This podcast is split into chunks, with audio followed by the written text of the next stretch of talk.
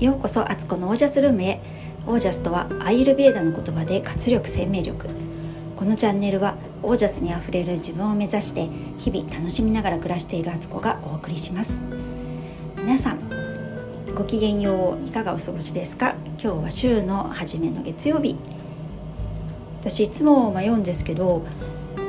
1週間って日曜日から始まってんのか月曜日から始まってんのかその人によって取り方が違うのでなんか話をしてる時に来週の日曜日とか来週の月曜日って言った時に混乱する時があるんですよね。一周違ってたりとかする可能性があって。で私は結構日曜始まりが好きなんですけどでも世の中カレンダーとか日本って結構月曜始まりじゃないですかね。そう。だから夫と違うんですよそこが。夫は月曜日から始まると思ってるからなんかね夫婦で会話しててね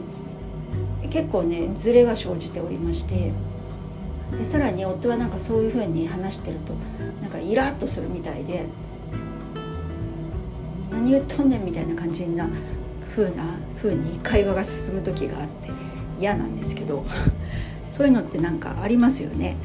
なんか法律で決めてくれないかなと思ったりもするんですけど。何なんでしょうかね。なんか世界とも違う気がするし。なんか決めてくれたらまあそっちに合わすからとか思うんですけど。何でしょうこれはって感じですね。どうでもいいんですけどすいません。えっと今日はですねあそうそう今日ねあの筋トレ部の自主トレを朝練をやったんですよ。で、えーと、初回でいきなりね昨日の夜夕方ぐらいに告知したばっかりだったからあの突然だったからねそんなに人来ないかなと思ったけど4名の方が来てくれたんだかな？そうだから5人でやったんですけどすごい良かったんですよそれが。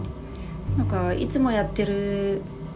トレーナーさんに教えてもらってる動画をね流してそれに合わせてみんなやっただけだったんですけどすごい動きの再確認もできたし私なんかそういうねセミナーとか出たりとかして動画がもらえたりすることってあるんですけどそういうのまず見返さないタイプで 今回のね筋トレ部も毎週ね1本ずつ動画増えてってるんですけど、まあ、ほぼ見直したことはなかったんです。なのでなんかすごいいいきっかけでした。で結構朝からみんなでやってねなんかすごい爽やかな気持ちだったしその後ね引き続き私はトランポリンと筋トレもやっちゃったのでなんかいつもね家事を全部終わらせてから運動をやってるんですけどあ逆にここっちもいいなと思ったんですよ。なんかテキパキといろんなことが済んでいってなんか思ったよりもなんだろう家事とか運動と家事終えてシャワー浴びてっていうところ終わった時点の時間がいつもよりなんか早めに切り上げられてたから仕事もすぐにそこから入れたしあこれはいいわっていう感じのねまた新しい自分の取扱説明書を見つけちゃったようなそんな感じでした今日ねお話ししたいのは自分からこぼれ落ちるゴールデンシロップをすくい上げようっていう話です。これはどういう話かっていうとなんかもったいもったいげん？なんていうんだっけ？もったもったいぶって話してる感じかもしれない。もったいぶって？いやなんか表現がねちょっとねあの聞いたらあそうそういうことって感じかもしれないんですけどゴールデンシロップってなんやねんって感じかもしれないんですが何かっていうと私あの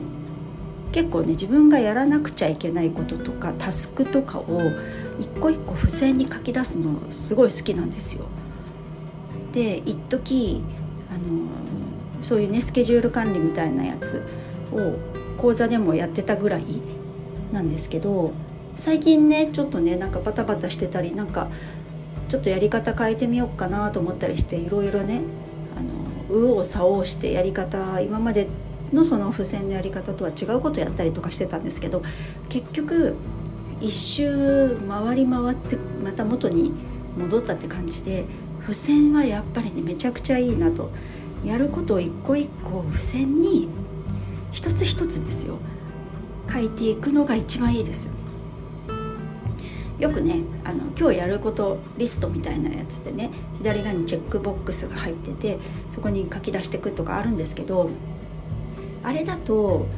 時系列がバラバラになっちゃってやったものとやってないものと混在しちゃうし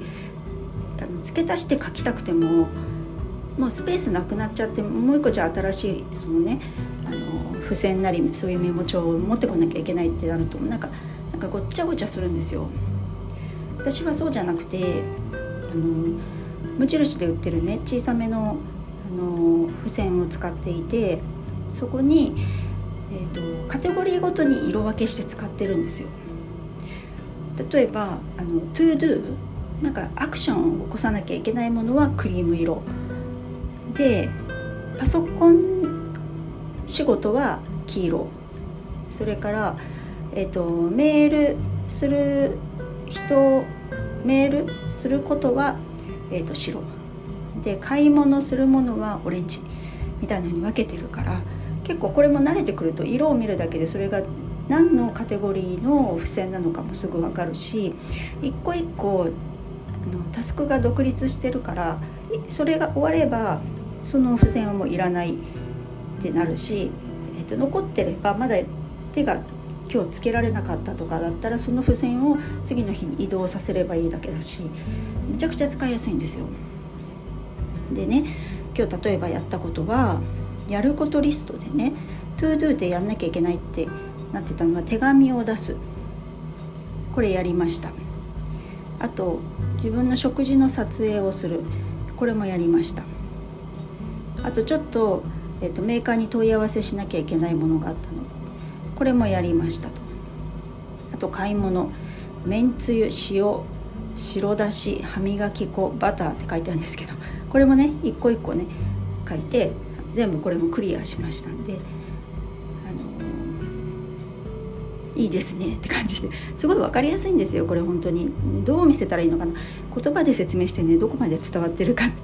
なかなか、あのー、解読してもらうの難しいかもしれないんですけど。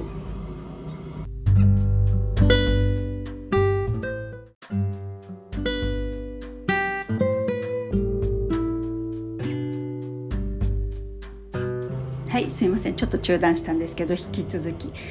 あのいくつかね今日いろいろ書き出してあったんですけどそれができなかったものがあるんですがそれは明日のページのあまあノートにねそれ1日1ページでこうやることとかその時思ったこととかスケジュールとかを書いたりして私は自分を管理してるんですけどそっちにね次の日にこの未完未完だったものは、えー、移動すればいいと。ね、なんかねめっちゃすっきりしましたね。なんか気持ちが。やっぱ私の原点ここだわみたいな。あこのやり方私にめっちゃ合ってるってことを再確認して、うん、やっぱこのやり方をもっとね洗練させていこうって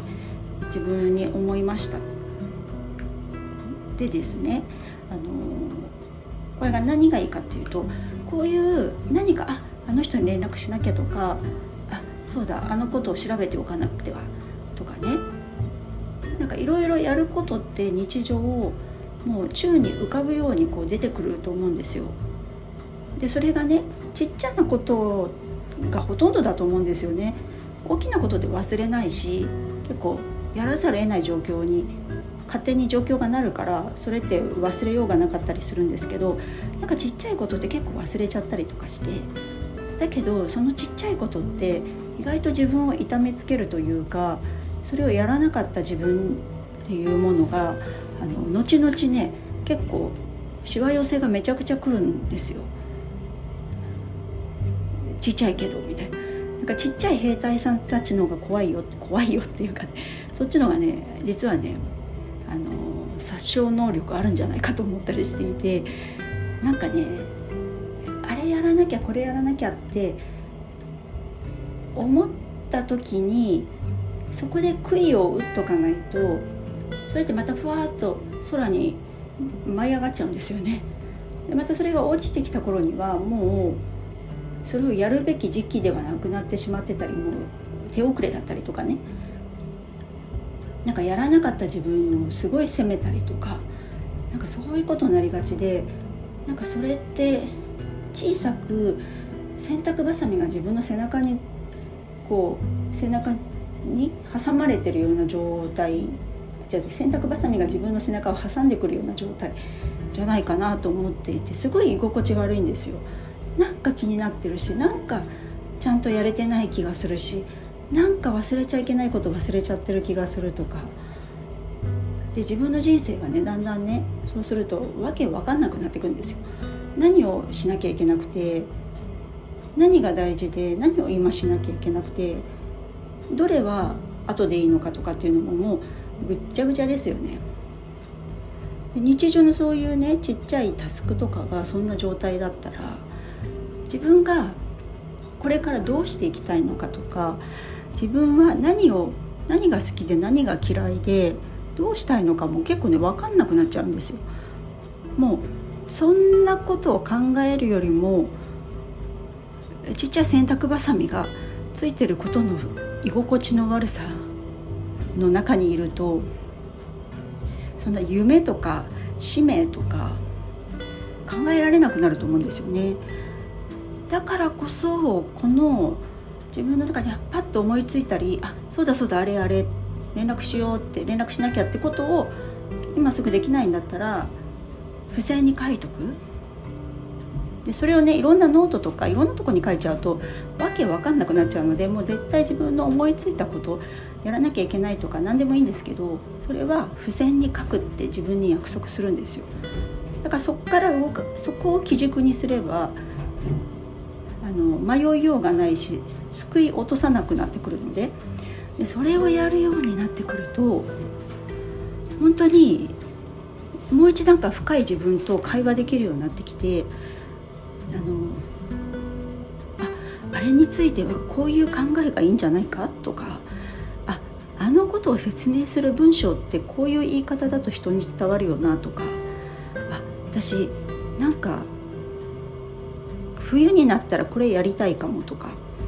そういうね第2幕がね見えてくるんですよこれがまた。なんかね目の前でちっちゃい蜂のようにねブンブンブンブンとそのやらやらなきゃいけないちっちゃいタスクの兵隊がこう飛んでるんですよ。でそれをでも1匹ずつ捕まえてちゃんとやるべき場所にこ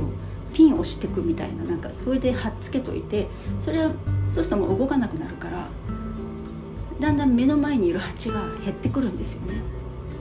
でそうするとやっと視界の向こうにあ自分が目指していくのはあのお城だなとかあのあの海辺だなとか なんかあの森かなとかなんかそれぞれ あると思うんですけどそういうふうにね見えてくる気がして今日本当久しぶりにきちんとこのね付箋を自分で使ってコントロールした自分をね管理してみたらめちゃくちゃなんか効果がすでにすぐ現れてこれもう即効性かなりあるから真似してほしいと思うんですけど無印の付箋が私は好きなんで使ってるんですけどもどんな付箋でもいいと思いますよ。昔はねなんかねすごいもっとちっちゃいサイズのね国用だったかなが出してるすっごいちっちゃい玉あ極極小サイズのね付箋使ってたんですけどあのだんだん悲しいかな老眼が進んでおりましてそんなちっちゃいのに書かれてもねよく読めんわいみたいな感じになってるので あの付箋って言っても無印の2種類大きさあるんですけどそのうちの小さい方でまだね小さい方で私はなんとかまだ老眼といってもそこまで大きく書かなくても一応見えるんですけどまあそのサイズが合ってるんですけど何でもいいですよ別に。どんな付箋使い使おうが自分のそれはねお気に入りのがいいと思いますしテンション少しでも上がるものを使ってもらってやることをなんかカテゴリーをなるべく分けるメールをするとかね買い物リスト用の付箋の色はこれとかってなんか自分でルール決めてやるのがいいですけど、まあ、最初はねもう何でもいいですよ。別に一色のやつ使って全部何でも書き出せばいいんですけどて自分の頭からそれを常にこうキープしなきゃいけない状態を外してあげるとよりクリエイティブなことに自分の能力あの脳内のシェアを使えるようになるのでもっと深いとこをね普段より考えられるようになるしなんか結構いいアイデアとか浮かんじゃったりとかねするんですよ。私結構今までオリジナル講座をねやってきたんですけどその時もなんかパソコンの前に座ってその講座のレジュメを作ろうとはした時ってあんまりいいアイデアを浮かばずに何気なく料理をしている時とかウォーキングしてる時とかなんかぼーっとしてる時とかにああれはこうやって言うといいかもしれないとかあ流れがこういう流れがいいかもしれないって急に思いついたりすること多かったんですよね。そういう時に結構すぐに書き留めていて付箋に。で後でその付箋を動かすだけで大体あの大まかな流れのね流れができちゃったみたいなこととかすごいよくあってなんか自分の日常の中にそういうヒントってこ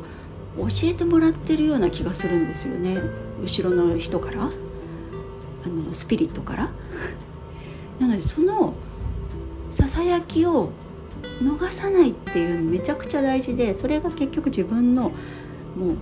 黄金に輝くねゴールデン状態のね汁なんですよ。ゴールデンシロップ。だからそれをなるべく下に落とさないように落ちる前に拾い上げる。でそれ最初はすっごい混乱してる時はね大変なんですけどだんだんだんだんね慣れてくるとその作業って楽になってきて落ちる雫もね減ってくるのでもう確実にキャッチですよね。百発百中みたいな。そうするとね何が起きてくるかっていうと自分がめっちゃ嬉しくなってくるんですよ。もう一人の自分が喜んでるみたいな。なんかあ私のことをちゃんと受け取ってくれてるこの人信頼できる人だわみたいな。よりもっとなんかじゃあ楽しく一緒にタッグを組んでやっていこうよみたいな感じのなんかねそういう感覚が出てくるんですよね。まあ、ある意味だから自分が自分の一番の親友ですからなんかそういうねコミュニケーションみたいのが取れるようになってくるのでこのやり方ねすごくねおすすめなんですよ。よかったらあのなんかよく分かんなかったって それでちょっと教えてくださいっていう場合はあの気楽にメールください。